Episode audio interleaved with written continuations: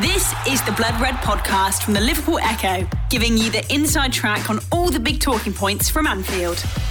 Hello and welcome to the latest Blood Red podcast from the Liverpool Echo. I'm your host Matt Addison with Theo Squires and Sean Bradbury alongside me as we talk Southampton, the Ballon d'Or and the Merseyside derby. We'll start with Southampton though after Liverpool won 4-0 over the weekend in a game that was pretty easy for Liverpool in all honesty in the end. Theo, you, like me, were there at Anfield. It was really straightforward for the Reds. The early goal obviously helped considerably with that, but I suppose that the big takeaway, really, for me for the game was Liverpool's attack is just absolutely flying at the moment. Yeah, when we were doing um, the debrief after the game, it was just the, the recurring point of how Liverpool just won a game 4 0. And we're talking about Mohamed Salah's not scored, Sadio Mane's not scored, but that they were so deadly as a front three. Um, coming back from what was it, a little injury, Diogo Jota. He's just linking up with these other two players so well at the moment, and it is a decent front three in its own right. And you're just so grateful that he's scoring the goals and he's in this form. when we've still got that cloud of in January, you're losing Salah, you're losing Mane. Hmm. You're hoping Roberto Firmino will be back in time when that happens. But it's what until Jamie Vardy got his brace yesterday, you could say Liverpool had the three leading goal scorers in the division. I think now Mane and Jota are a th- joint third behind Vardy, but they're just scoring goals for fun. Like you're expecting them to score two or three every single game, and it was one where it, was a surprise that Salah didn't score. It was a surprise that Mane didn't score, but it's not as though they played badly. They were dangerous throughout. They didn't miss any sitters or anything. They were just having, I suppose, the extra bodies marking them, and they still found a way to cause trouble. Uh, Mane almost got Southampton's, uh, was it Bednarek, Bednarek sent off. Um, probably should have been a red card if we're being honest. Salah had like two, three men on him, and he still managed to find the room to set up Jota for his second goal. And they're just in the form of their lives at the moment. And it's just as well because you think Liverpool, they've been a bit leaky defensively, and that, that was the case against Southampton. Klopp spoke about it after the game, saying he wasn't happy with how many chances they conceded. But Alisson's stopping anything that's coming there. And when you've got these guys in this sort of form, Liverpool will win games. Um, you mentioned the early goal there. What he brings it back to what the Brighton game where they got the early goal, but then they lost control of that. They couldn't build on. They couldn't get the win. I think well, if they managed to do what they did on Saturday against Brighton, they'd be top of the league. And it's at least they are doing it now. Like it's only one or two blips you can have along the way. They seem to have been invigorated by the international break. They're really finding form at the right spot. Than might be third in the table, a couple of points off the lead. Um, when it is that close, when there is one point separating first and one point separating second and third, it could come down to goal difference. And when you've got players scoring this many goals, you went back against Liverpool. They just need to be scoring enough goals to get in these wins without making the mistakes at the back. So in the last few weeks, it's so far so good. Yeah, I saw someone say Chelsea have the best defence, Sean. Uh, Manchester City have the best midfield, but Liverpool have the best attack. And quite often, the team that scores the most goals in the Premier League does go on across the course of, of that season to, to win the thing. So, I mean, it, it's just so encouraging at the moment, I think, isn't it? That attacking wise, you just know Liverpool are going to do the business. 100%. And, you know, I think Salah, what is it? It's something like 17 goals and eight assists in 18 games so far this season. You know, I think he was one who as everything crumbled around him last season, still stood up and performed to the elite levels we know he can do, and he's just carrying that on. I think Mane has put to bed any suggestions that there was some kind of dip setting in with him last season. I think even in the snatches we've seen of Firmino so far this season, obviously, unfortunately, he's out with injury at the moment. He's looked good, but you know, Jota's the one I think at the moment, especially after the weekend, is is really standing out as a talking point. You know, Klopp spoke about him afterwards, didn't he? And um, didn't didn't shy away from very fulsome praise, basically saying he was the perfect signing for this team and said technically, physically, and tactically, you know, he's, he's got everything you could ask for. And I think he's absolutely spot on. I saw one tweet after the game and totally agree with this. Drawing a comparison, and you know, you don't say this lightly between Jota and Fowler, and I think there's a, there's a lot of merit in that. You know, someone who's dangerous with their left foot, with their right foot, with their head as well. You know, how many times have we already seen Jota score or threaten um, you know, from, from headers, not not not even always from set pieces, you know, from lots of situations. I think it's it's remarkable as well how how rare that is, even for elite strikers in the Premier League or in Europe, that you can use both feet and and you're good in the air. But in Jota and in Mane and, and in the other guys, you know, Liverpool have got someone and multiple players who can do that. But yes, just that, that mixture of intelligence, busyness, and danger. Whatever combination of that front three Liverpool are putting out there, it's it, it's all there. Um, yeah, and you know, Jota as well. It made me laugh at the weekend. That little thing about him coming from straight from an abandoned FIFA tournament to come and bang in a couple of goals. You know, I, I was thinking back to the, the, old David James days about how Liverpool have been haunted by players who like video games. You know, he was he had those he was on Tomb Raider all the time, wasn't he? And letting goals at the at, at the wrong end. But but yeah, Jota, whatever he's doing, keep doing it. He's, he's absolutely brilliant. I think it's it's fair to say he's kind of changed his game as well since coming to Liverpool. Theo, three of his goals this season inside the six-yard box, the other five between six and twelve yards. He's not scored any from further out this season, and that's eight goals this season compared to thirteen across the entirety of last season. He's really sort of become a real number nine, which is is not something Liverpool have tended to have under Jurgen Klopp so far. Um, well, funny you should say that because I've been speaking to John Aldridge today um, for his column for us, and he, he's basically been saying the same thing. He's saying Liverpool haven't had a striker like this since Michael Owen, one of those penalty area ones that you can just get on the end of anything and score goals. And Aldo did actually make the comparison to that was the sort of striker he was in his own playing days. But so he loves Jota even more because of that similarity there. But it, they are such vital players. Like it might not be as glamorous as the, the forwards you get these days, like your Messi's and your Ronaldo's and your Salahs, who can beat three or four men and put it in the top corner.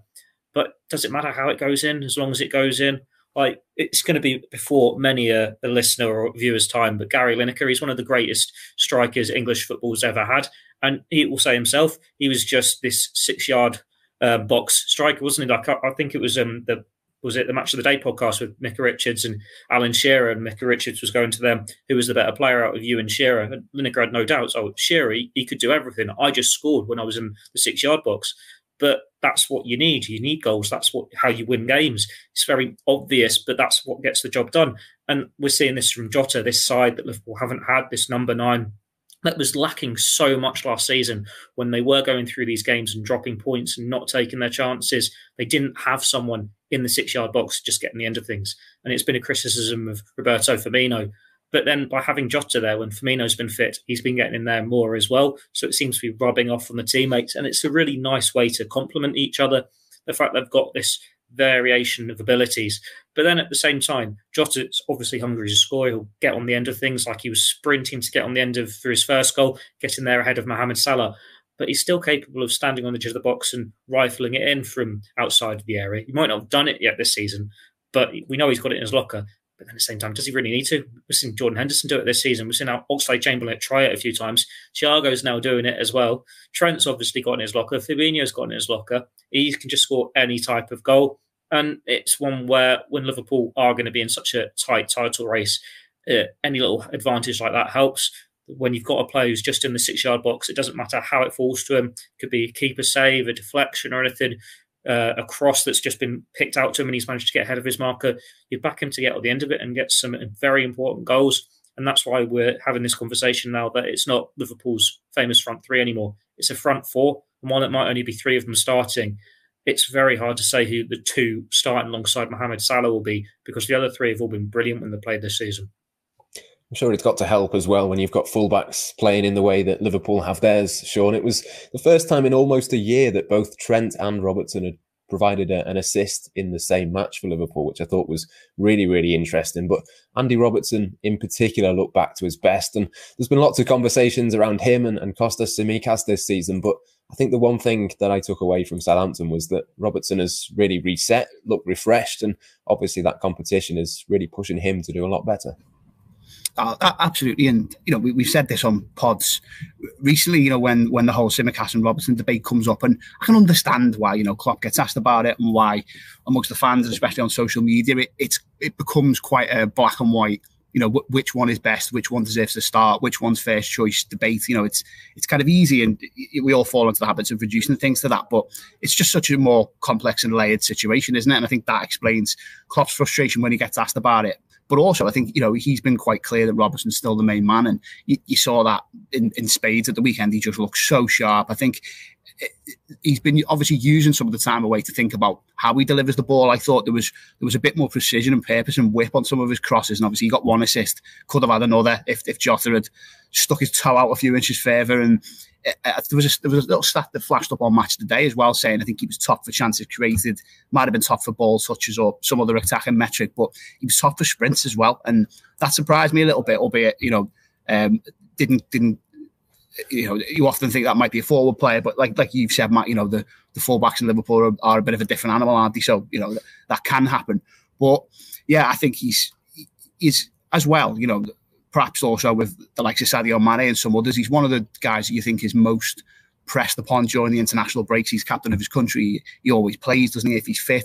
And there's been times where he might have had slight knocks, but he's played through the pain barrier as you'd want to when you represent your country and you lead it, as well as being a key figure for your team. So I just see the whole Tsimikas and Robertson situation as as a massive positive. You know, you've got this guy who can come in, be a very, very capable deputy, push the the main man to even greater heights, which I think you maybe start to see the first seeds of at the weekend, and and hopefully you can carry that forward. I mean, we'll we'll come on to our team selections for the derby, but I just think after what you've seen for Robertson at the weekend, there's there's, no question in my mind now that he starts on Wednesday, and that ultimately he, he still is the main man.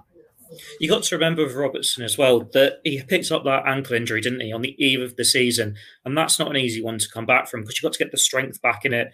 And then he's seen Tsimikas start the season in fine form, and he'll have this doubt in his uh, mind about losing his place. And then He's also had a late start to pre-season because he's captain Scotland at the Euros. And while it was only the group stages, Scotland haven't been in a, a, final since what 1998. So he's got the pressure there, and he's doing something that no other Scottish players have done for a generation. And then he's got this knock here on the uh, last international break, and taking him up the firing line there has allowed him to refresh. Like Klopp said it himself, we could have played him in this game. Uh, I think it was against Porto, but we had to make a choice, one or the other and it was better to have make sure he was ready for the next one. And he showed that against Southampton. Um, I was on holiday, I think, for the October international break, and I was actually reading his book. And basically, what Sean said there, uh, it was exactly the same. Like there's so many times in that book where he's saying, "Oh, he had a knock and he was a doubt for one game, but he played through it." Because he needed to, because Liverpool were going for a Premier League title, and he was devastated to miss games for Scotland or Liverpool because Liverpool were going for the title. Scotland was trying to qualify for the Euros, and he put so much pressure on himself and he's got this self doubt because he's still this kid inside, isn't he, that was released from Celtic for not being big enough. Like he might have won the Premier League or the Champions League, but he's still got that anxiety inside him, which I'm sure you'll find most footballers have. That's what uh, pushes the best on, that they're still eating away at themselves.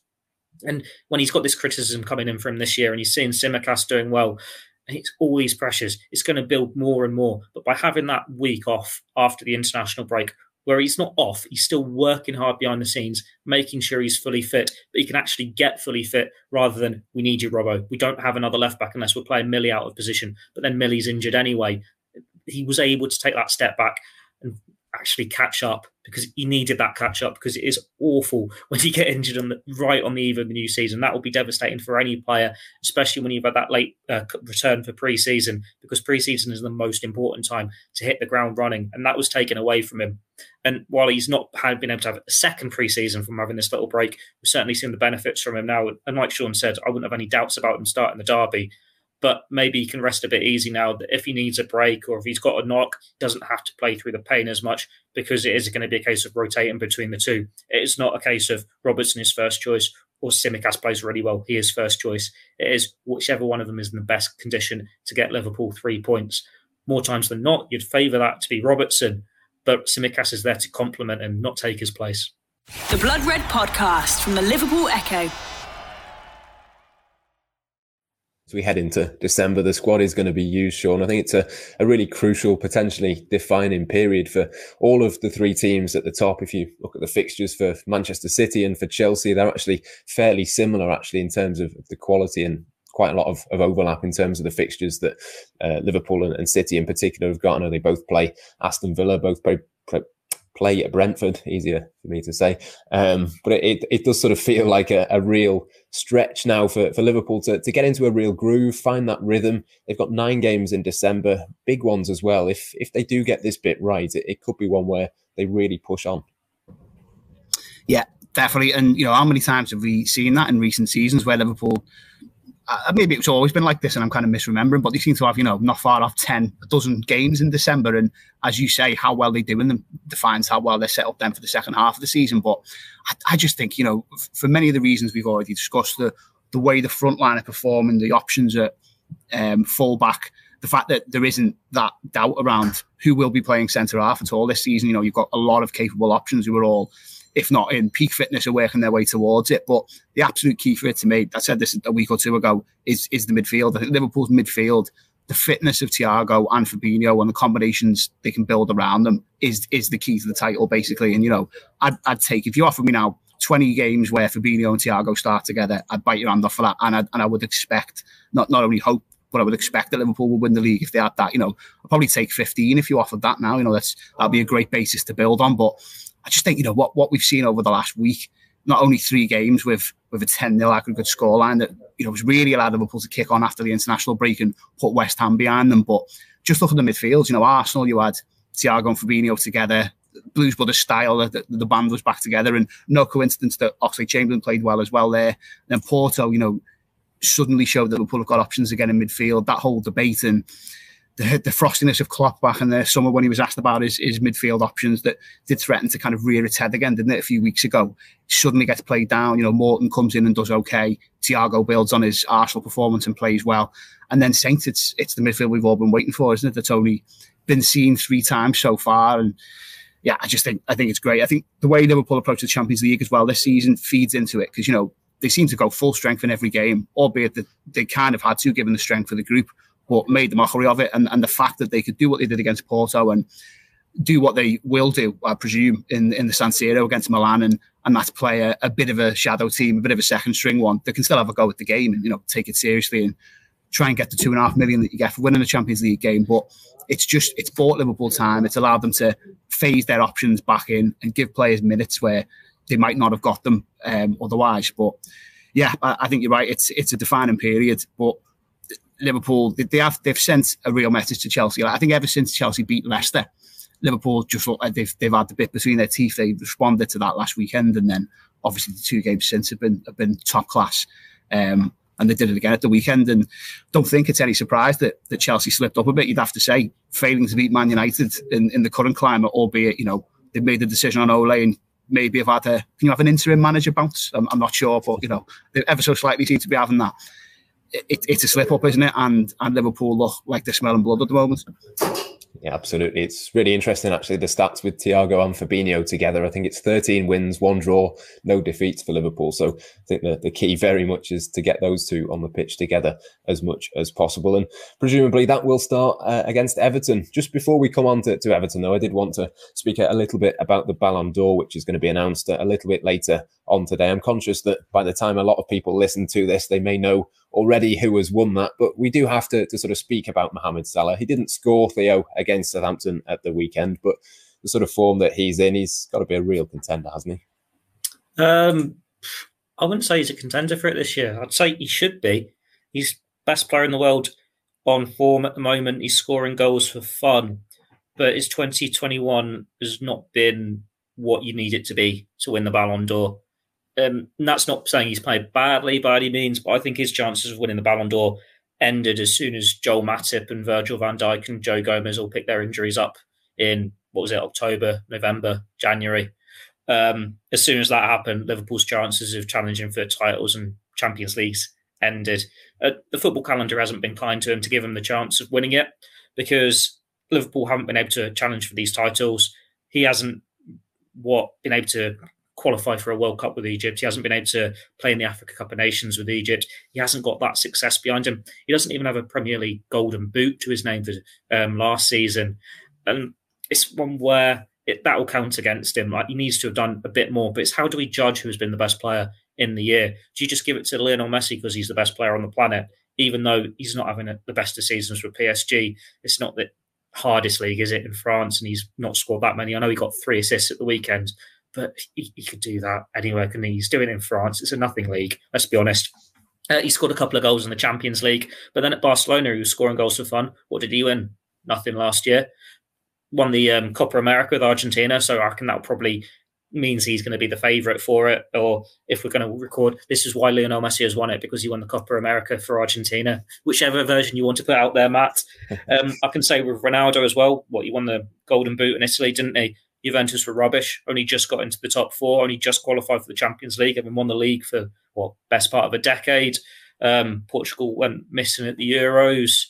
he, he's scored a few goals for United, but they're rubbish as well. But what, they're the best players on the planet. Do they just get it for that, or do we do the other side and say Jorginho? He's a, okay. He won the Champions League. He won the Euros.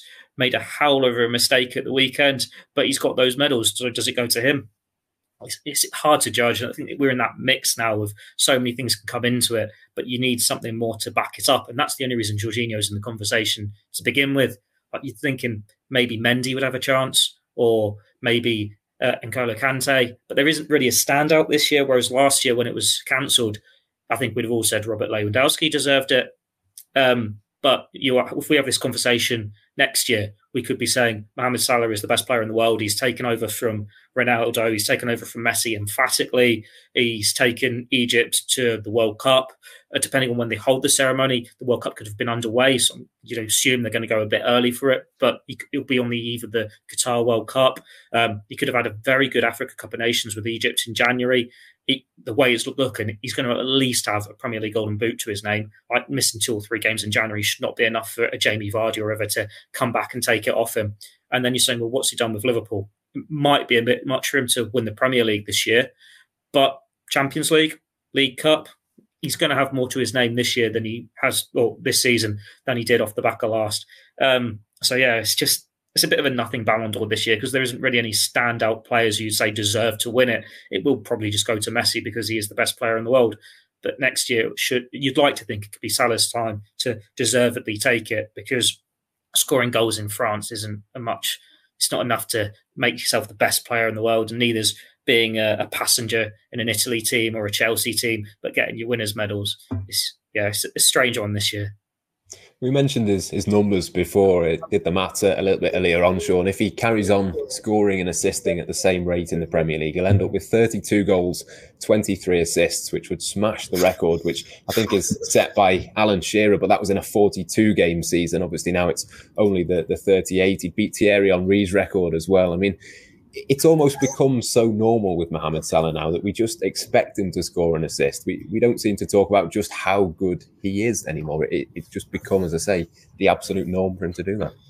Uh, you know, definitely, and I think you almost see and feel that with the dynamics of the Liverpool team and squad. You know, it, even up to I'd say like certainly the title winning season. You know, last season was obviously a bit of a write off, but it felt like there wasn't a star man. You know, I know there was there's a few players you'd say have been the transformative ones. You know, Van Dijk, Alisson, Fabinho, obviously in the conversation, and, and you could make the case for obviously Firmino being integral to the style of play, the fullbacks being brilliant. You know, basically the entire team. But I do think Salah has elevated himself now to being the superstar in the team, and obviously that feeds into the contract negotiations and say there is an obvious case to make to give him more money than than the rest of them, which obviously you know is is, is quite a big shout, but I think is justifiable. But but yeah, I mean he's he's he, he is on another level, and, and I would say what he did last season, thirty odd goals in fifty odd games, wasn't it? Despite as we said earlier, things around him not going to plan.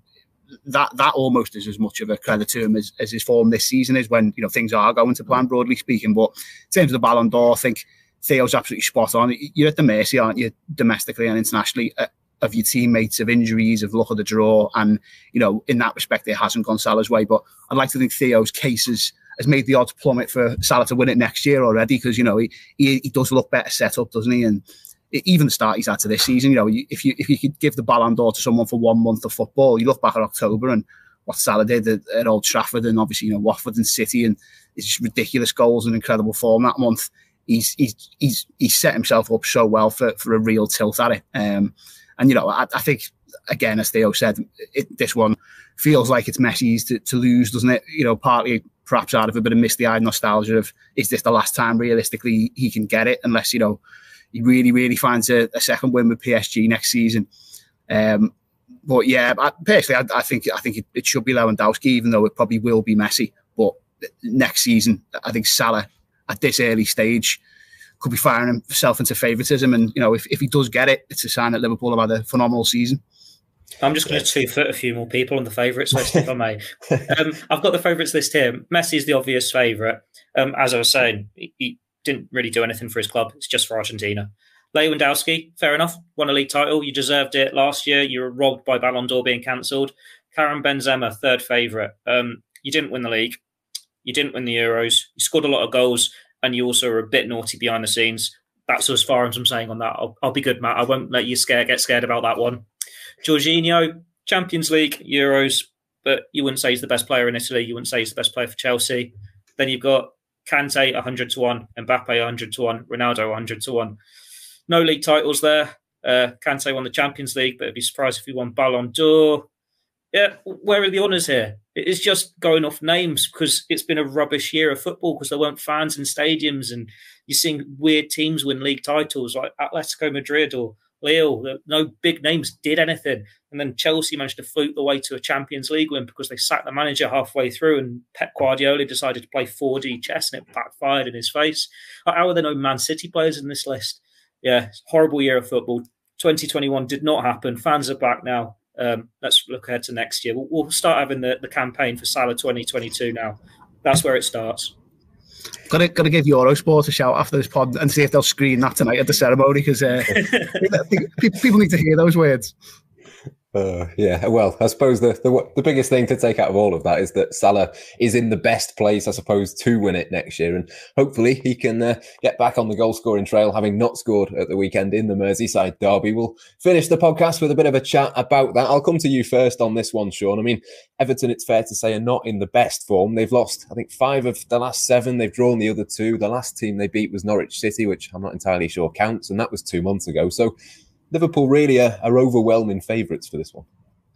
Yeah, I mean, you know, the form book goes out the window is, is the old cliche, isn't it? But I, I, just, I feel quite comfortable saying, I just don't, I don't think you can even begin to say that that this time around the form book is, it's it's it's on the shelf. The curtains are drawn, the windows closed. I just, you know, I'm at, at the stage where I feel comfortable saying this because if Liverpool don't win this game, you know, as I said before, you know, you get a couple of shaky results against like Brighton and against West Ham, and, it feels like the title race is over. And while while that's never normally the case, you know, Liverpool have, have, responded, and points will be dropped between now and the end of the season. But you know, City won again at the weekend, and they look sharp. Okay, Chelsea were held against Man United, but they do look a team, don't they? And uh, they were missing Chilwell, they were missing Kante. There's, there's excuses for that, but I think if Liverpool don't win this game, then they have to have I know even though it is a derby and that, that usually is a caveat, but they have to kind of really have words with themselves at this point because it, even though there's the whole derby factor, this is probably it's, it's certainly the best Liverpool squad. Whether you can say this iteration of the team is better than the one that won the title or the one that won the Champions League is is another debate. But two goals a game at the moment is, is virtually a guarantee, isn't it? It's, it's certainly the most threatening Liverpool team I can remember. And and Everton on the other side of the coin, I don't think it's I don't think it's the worst Everton squad, but given the absences at the moment, the fact that there'll be no Calvert Lewin, there's injuries elsewhere. Okay, there's a couple of players back, the likes of Richarlison, Doucouré's just come back, but possibly in terms of atmosphere and toxicity, I think around the fan base, if if this goes wrong, you know, I, I think you could make the case that the, the, poles have never been as far apart going into a derby. For all that we have said that before, and and results of you know got Everton's way at unlikely times and vice versa. It's happened to Liverpool as well. But, you know, Everton looked at the form table before and Everton are absolutely rooted to the bottom of it. As you've just said, Matt, I think it was the, the 25th, wasn't it, two, months ago when they beat Norwich and that was their last win. It might even be the longest run in their history without winning a game of football. So, you know, it, it does feel like an exceptional set of circumstances this time round. And, you know, even the guys who said before, Richarlison coming back is a big plus. And obviously, he did get the goal at Anfield last season, didn't he? That, that set them on their way to that win. But think back to that two-all draw at Goodison, he was one of the ones who lost his head, wasn't he? Wasn't able to cope with how Liverpool were playing around and playing through Everton and through in a challenge that injured someone. I, I think core has been phenomenal this season for Everton, but you know he was just returning to fitness, looked a little bit shaky at the weekend. We'll find out on Wednesday, I suppose, whether it was the right time to to bring him back and give him minutes. Townsend, Gray, they're you know obviously capable players who've, who've, who've come in under Benitez and for bargain fees been capable of, of producing. But I think elsewhere, you know, Allen's not really in form. Not quite sure what's happening with Lucas Digne. Was a player I, I, really rated, but seems to be kind of shackled this season. And for what I, you know, I've seen at Everton and, and have read that and, and, watched it from our guys that they put out there in, in, Echo content. You know, there's there's a lot of problems in the squad. They look very susceptible at set pieces, and as we've already talked about, you've got Robertson, Tsimikas if he gets the nod, Trent certainly, who just look like they're putting balls into the box at the moment with more threat about them than that they have for a long, long time. So, yeah, I mean, look, if if it if it all goes wrong, I'll have to eat some of those words. But I, I don't really see the circumstances for how it does. You know, even if Everton try and do the dogs of war approach, which they're they're fully entitled to do. You know, it's it's it's a it's a tactic, isn't it? It's a way of trying to stop Liverpool, but I'm not even sure that would work at the moment for a Liverpool team playing this well with with a very very specific point to prove, given what happened in this game a couple of seasons back. The Blood Red Podcast from the Liverpool Echo. This fixture last season, obviously, Theo was not the, the best one in terms of a couple of, of big injuries for Liverpool, Virgil van Dijk in particular. I know a lot of Liverpool fans will sort of have the word revenge in their minds going back there for the first time since then. But will that come into it at all for the players, do you think? Will Virgil van Dijk go there with a point to prove, or, or does it not really come into it for those sorts of, of world class players? Um, yes and no. Like, it's not going to be a case of he's uh, over emotional or anything like that. There's a score to settle, but it's a case of having that hunger to win, not that hunger to leave a mark or be dirty about it or anything like that. Like they'll just be determined. Like Jurgen Klopp's team talk should be fairly easy. Liverpool do have scores to settle against Everton, and when they're in such a bad place, it should be like, just put them in their place even more to show that they are one of the reasons why last season didn't go your way like you can just write off last season again. We've had a few moments this season where we can say last year was just a fluke because of circumstances and they were given this platform to start again. But this could be that final one where we can finally close that book on 2020, 2021. Um, even then, they, they should have won the derby at Goodison last year. It was only a dodgy VAR call that cost them. Um, very different circumstances when they played at Anfield. But you know, Virgil van Dijk, Everton cost him captain in his country at the Amsterdam Arena in Euros. Uh, they've cost him chance of winning another Champions League or another Premier League.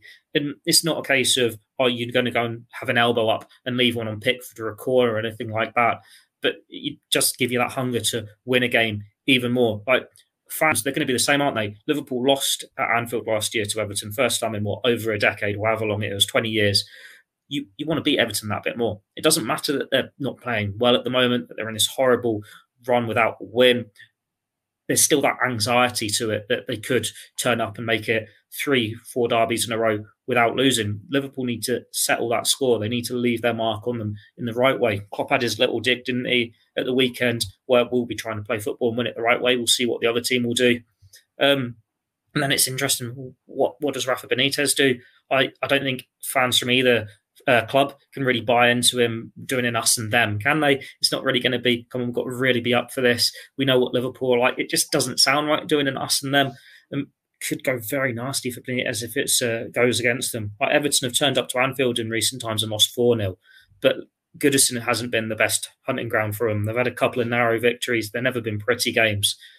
But this could be a chance for him to leave that mark at Everton's home while it could easily be one where Everton can put all their woes behind them, it's very hard for them when you look at the players they've got injured at the moment, the players they've got out of form, and when Liverpool have got this score to settle, um, it could be one that could be given a big boost heading into the festive period.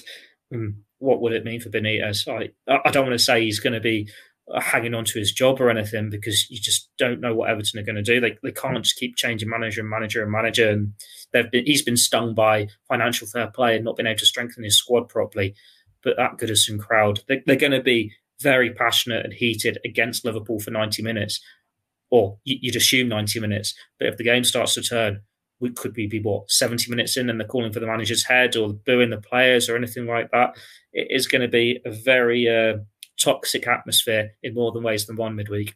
Just before we pick our Liverpool teams for the game, Sean, I did want to mention Rafa as well. Obviously, it's the exact sort of circumstance that we kind of thought might happen. If a few games did go against Everton as it have been, Liverpool come to town, they've got a couple more difficult fixtures coming up as well. I mean, if they're going to turn on any manager, it's probably Rafa Benitez, isn't it? It, it is, but I think it, it's so difficult. I don't envy the club or the fan base having to go through these emotions. Really, I mean, my view for for what it's worth uh, is that I think he was the best Everton could have got at the time, and I absolutely stand by that. I think you know what he's done at the moment is is quite typical of Rafa. I think talking about this with, with Joe Rimmer earlier, actually, he's a manager who does have a bad run in him, partly because of, of stubbornness, almost a, a doubling down that his way is the right way, and I don't think he's someone who's hugely willing especially in the early phases of, of, a, of a reign or of a tenure at a club, t- to compromise and, you know, water down his message and what he's trying to get the players to do. Uh, you know, like digging in and just forming a low block and sitting deep and, and just trying to, you know, grind out results. It's not really his way. It's it's more like, you know, here's my philosophy. And even if we are a bit you know depleted in terms of the squad. We'll we'll try and we'll try and get things done. Uh, but I, I still think you know even if they're blown away in this derby, everything Theo said is right. You know the, the atmosphere could be you know pretty awful if, if that is the case, and that does happen. And already certainly on social media, you're getting a lot of fans calling for his head. But there's also a few voices cutting through that. I think who, who are kind of pointing to are issues at Everton, and you know they are at the, at the place I think where they've tried every different type of manager, and you've suddenly got one now who, if you look back to the summer, if you if you kind of skate around Rondon and, and look at the other signings, you know, Begovic is a decent backup keeper, but Gray and Townsend, you know, for a combined 1.8 million or whatever it is, was was phenomenal business. You know, they've both been very, very good. And is there a better man who, even if they lose the derby, even if they have a really thorny time and the tricky run that they've got, is there a better man now than Rafa to make the, a good fist of it in January with again what's going to be a very meager budget because of FFP and restrictions that have, you know, kind of been self-imposed at Everton because of their spending. You know, I'm, I'm not sure that there is, you know, so genuinely for, for Everton's sake and, and for Rafa's sake, I, I think that their best bet is to just, as much as they can, try and see past the Liverpool connections, which is going to be hard the weekend, uh, sorry, Wednesday night, isn't it? Because, you know, the, the away end are going to be singing Rafa chants pretty much all night and calling for a wink and a wave if, if there's a win. I think it's, you know, it, it's going to be it's going to be interesting to see the dynamics of play in that respect. But yeah, I, I genuinely think, given given what previous managers have had at Everton in terms of time and budget, I think there is more to give Rafa. But if it goes bad on Wednesday and in the in the next few games, it, it will test the patience of the fan base and the ownership. You know, perhaps more than it's been tested in in recent years. It'll certainly be interesting to see the reception he gets from both sets of supporters at Goodison Park on Wednesday night. Just before we finish the podcast, though, we'll pick our teams for the game. Alisson Becker will be in goal, Theo, but at the back, I'm going to bring Joel Matip in, but I don't think there's really an argument for Kostas Tsimikas after what Andy Robertson did at the weekend. No, I think you're spot on there. I think this team pretty much picks itself. Um, the last two results have played into Liverpool's hands, and the fact that they've been able to give Virgil van Dijk a night off against Porto, or they've been able to take players off early. And it's one where there isn't really many hard decisions to have because you've got these players coming back from injury. Like Konate, even if he'd had the game of his life against Porto or Southampton, you'd have still expected to see it being Matip was taken out against Southampton with an eye on this one because you wanted your, your strongest back four, your, your Champions League final winning back four with Robertson, it's a case of he's had his game out against Porto, came back from injury, um, and so brilliant at the weekend. You expect him to keep his place as well. With the, they're all fit, it's going to be Trent, Van Dijk, Matip, and Robertson with Alisson in goal. You just can't see Klopp going for anything else. But at the same time, he does like a Merseyside derby surprise. Um, with it being a three o'clock kickoff on Saturday, they've got that extra day recovery. It, could work out well for them, and maybe you save more of your changes for Wolves. I think that's the one next weekend, but there's no reason for him to change it up too much if he doesn't need to for this one. So yeah, but basically a really long-winded to say way of saying yes, Matt. I agree. Sean, do you agree as well? And if you do, you might as well talk us through your midfield. um, okay, well, not quite at the back. Certainly 100% agree with Robertson, but Konate for me, I just think Liverpool will be squeezing. You, you, want that recovery pace.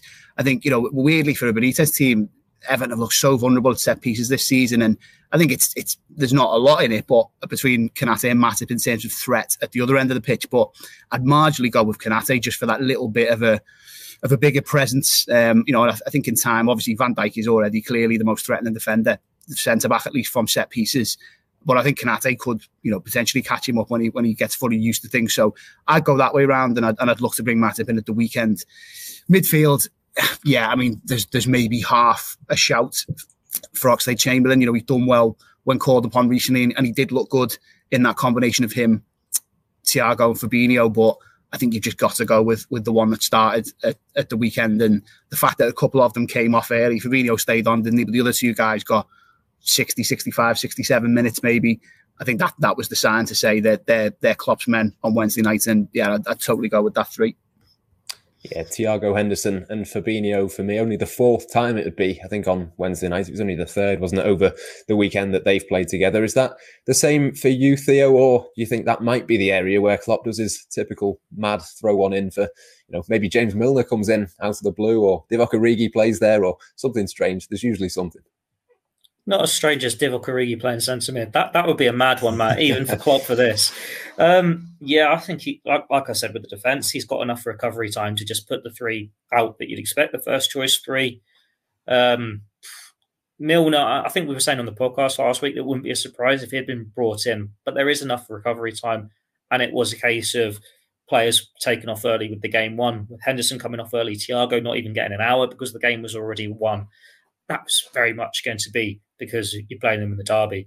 Like, there was no sign of injury there. If Liverpool uh, had didn't want to start Thiago against Everton, then why'd you take him off after 58, 59 minutes against Southampton? So you'd be very surprised if Thiago isn't starting and if Henderson isn't starting.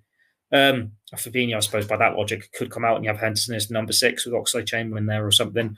But when there's no reason to change what should be the strongest Liverpool midfield three, and then Wolves is the game where you maybe change things up, where you put in Oxlade Chamberlain or you put in Milner. Uh, God knows when Naby Keita is going to be back. He seems to be missing in action at the moment. We don't know how serious his injury is. Same for Curtis Jones, like um, for an eye injury that we don't know much about. That seems to be keeping him out for a while. But from what the options are available, it's uh, three very obvious men in the middle of the park. And again, that's a very long-winded way of saying I agree with Matt. I suppose it's a, a, similar situation with the front three as well, Sean. Obviously, we joked there about Divock Origi possibly coming in or, or, something like that. But, you know, again, Diogo Jota came off. He was on a hat trick, but he took him off early against Southampton. That's surely got to be a sign that it's going to be the same three again, hasn't it? Yeah, absolutely. I mean, there, there is always an argument for Divock Origi against Everton just to see in, in what new or different way you can try and torment them. But but yeah, I just think he's he's the first change, probably, isn't he, when you're looking to mix up that front three with an eye on, on Wolves if all is going well, or you know, alternatively if it's not, he's a decent option to come on. But yeah, there's there's, there's no doubt it's it's the front three, isn't it? Absolutely. Yep, the front three for you as well, Theo. Is it the same again, or is there a, a shout for somebody mad coming in? Um, it, it should be the same three. Uh, it'd be very harsh to bench Jota after he's got that brace. Um, you just can't take Salah out of the team at the moment. And Mane, when he's in form as well, doesn't make sense to take him out. There is that argument for Origi, but he's never actually scored at Goodison despite all his goals against Everton. So while it'd be a great time for him to step up and break that duck, because I think he's got what five goals against him at Anfield in the past, um, it's you got to play the game, not the occasion. Putting Origi in up front would be playing the occasion because of that tag that comes with him and Vori scoring against Everton. Um, Liverpool's front three is better than Divock Origi. They should be the three that hopefully uh, hammer another nail into the Everton coffin. Yeah, hopefully it's a, a similar sort of situation against uh, Southampton at the weekend where you can maybe make one or two changes after an hour or 70 minutes. But uh, just before we go, we'll finish with match predictions. It's always a hard one to predict. I'm going to go 2 0 to Liverpool. I think it will be fairly comfortable, but I can't see it being an absolute battering. Sean, I'll come to you first. What are you going to predict for the game? Uh, given give me big words before I'll say I'll go one better. I'll say three 0 um, and I'm fairly confident there'll be there'll be a set piece goal. So I'll throw in a Van Dijk goal as well for good measure. Yeah, Van Dijk set piece goal that would certainly yeah put a smile on a lot of Liverpool faces. Theo, how do you reckon it might be? I'm looking forward to seeing what celebration Van Dijk comes out with if he scores. don't want that. We want something put to do with his leg, don't we? Point at his knee or something. Uh, I'll go three one. Like uh, Everton, I expect a little bit more life in them. I don't think the crowd will let them like roll over and die or anything. So Liverpool have been a bit shaky defensively. It seems the sort of game where they could score in, but Liverpool seem to score three in every game at the moment. So maybe it'll be one where it's very tight. Liverpool winning late on. Everton start to push forward a bit and start playing for the final ten minutes and just get done on the break with uh, Salah having half the pitch to himself, something like that but you like it's the most confident you can feel going into a derby. I think, especially in comparison to last season when Liverpool were in such a good place and Everton. I can't remember them being in such a bad place ahead of the game. Yeah, absolutely. The form says that Liverpool should win. So fingers crossed that is the case. But I think that just about brings us to the end of today's podcast. Thanks to Theo and to Sean for joining me and for you at home too for watching and listening as ever. We'll have all of the coverage of the Merseyside derby across the Echo, Liverpool.com and Blood Red. Until next time though, it's goodbye for now. You've been listening to the Blood Red podcast from the Liverpool Echo.